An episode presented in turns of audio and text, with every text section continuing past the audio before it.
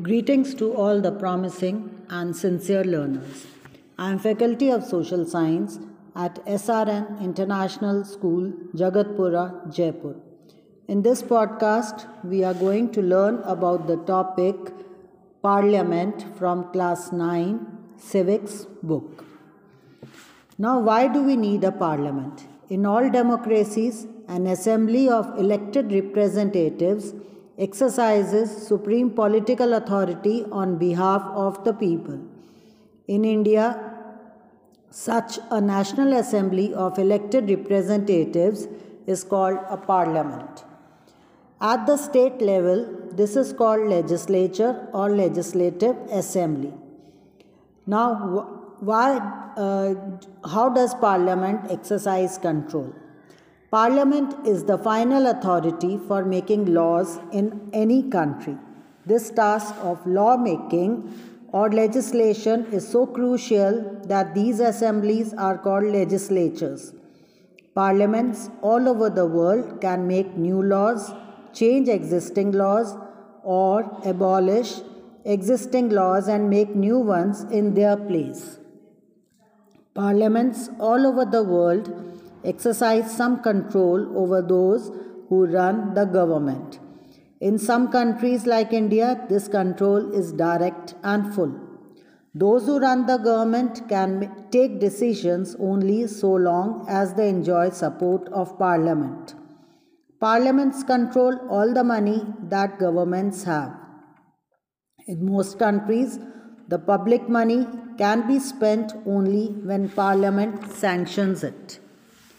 Parliament is the highest forum of discussion and debate on public issues and national policy in any country. Parliament can seek information about any matter.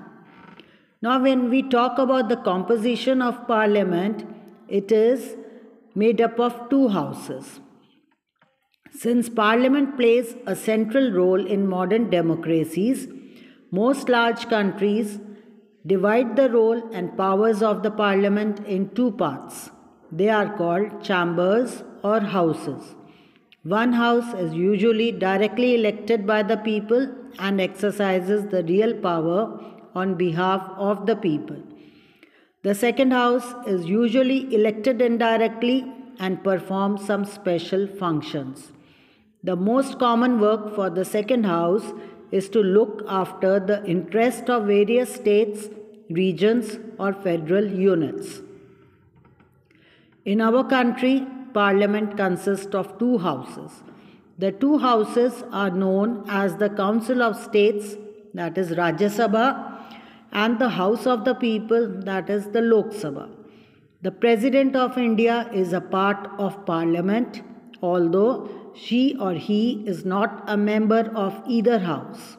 That is why all laws made in the houses come into force only after they receive the assent of the president.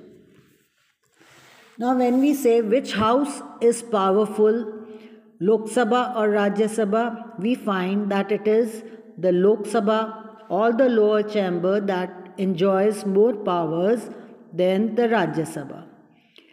Our constitution does give the Rajya Sabha some special powers over the states, but on uh, most matters, the Lok Sabha exercises supreme power.